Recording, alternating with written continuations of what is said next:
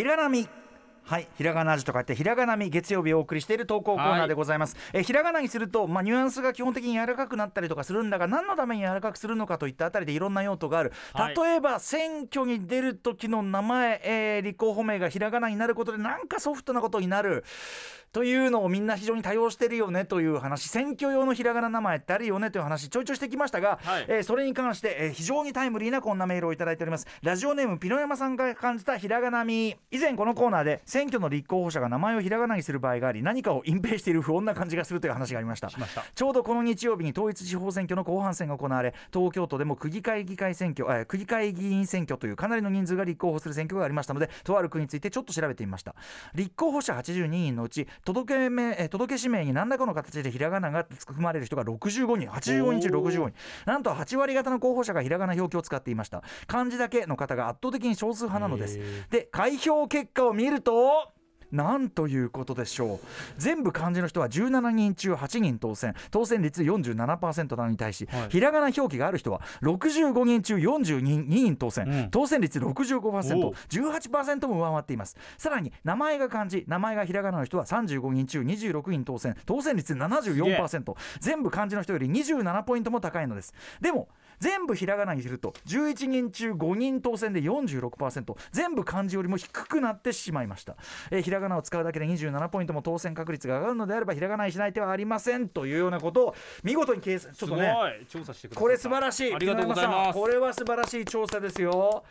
でですねえっと、これですね、えっと、これかって選挙のプロ、えっと、選挙コンサルティング会社ジャックジャパン社長大浜崎拓磨さんという方のなんかねアイラドットネットで、まあ、はい。候補者名をひらがなにしてっていうので、得票に効果があるかってこういうね記事が載ってるんですねアイラドットネットで、はいはい。ちょっとこれ引用させていただきます。2021年11月3日の記事なんですがこれなんでそれをやるかというとえっと、要するに、まあ、ちょっと要約して私になりますけどあの選挙カーとかあの凱旋とかあれで、まあ、要するにあの字じゃなくて音で名前を覚えてほしいと感じると、うんうん。で、えーとまあ、漢字を間違える可能性がある、であの実際ですねその漢字のあの名前をその選挙の時に紙で書いた時に2文字間違えると無効票と判断される可能性が出てくるというような。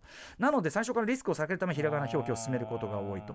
でまあお年寄りもね投票行きますんで、そうすると,、えー、と書きづらいとか手が震えてしまう紙が小さくて書きにくい。そんなあれで意図せずして書き間違いみたいなことになってしまい無効票になってしまうというのをまあ避けやすい。やっぱひらがなはね、まあそみたいなこともあったりすると。あとはやっぱりそのなんていうかな。とにかくあの名前をこうやってこう連呼したりなんかしますけども名前を覚えたそのまんまひらがなでこうやって書いてもらうということが可能なので確かに。あのやっぱ漢字っていうのはやっぱり確かに一つ変換がいりますんでね、うんうん。えーみたいなところで、まあ、それが非常に便利であると、えーまあ、要するにリスクを避けられると無意味な無効票というのは避けられる。そういうことなんですね。あと字が難しいからこいつにしとくかみたいなそういうのもあるかもしれない。確かにあるかもしれない。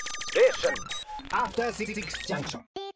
TBS ラジオポッドキャストで配信中。ゼロプリラジオ聞くことできる。パーソナリティは LGBTQ ハーフプラスサイズなどめちゃくちゃ個性的な4人組クリエイターユニット午前0時のプリンセスです。ゼロプリラジオもう好きなもん食べな。好きなの何でも鍋に入れたら鍋なんだから。マクド鍋に入れちゃおう。そしたら全部鍋。おならが出ちゃったことを何て言いますか？プリグランスバズーカ。ちなみにおしゃれではないよ。ゼロプリラジオ。笑ってるやん。こんな感じになります。笑い方海賊になります。おうち最後にこの CM 聞いてるみんなに一言。お前。おえ前。なんて言った？とにかく聞いてください。ゼロフリで検索。ゼロプリラジオ毎週土曜午前0時に配信。それではポッドキャストで会いましょう。せーの。ほなまた。ゼロプリレディオ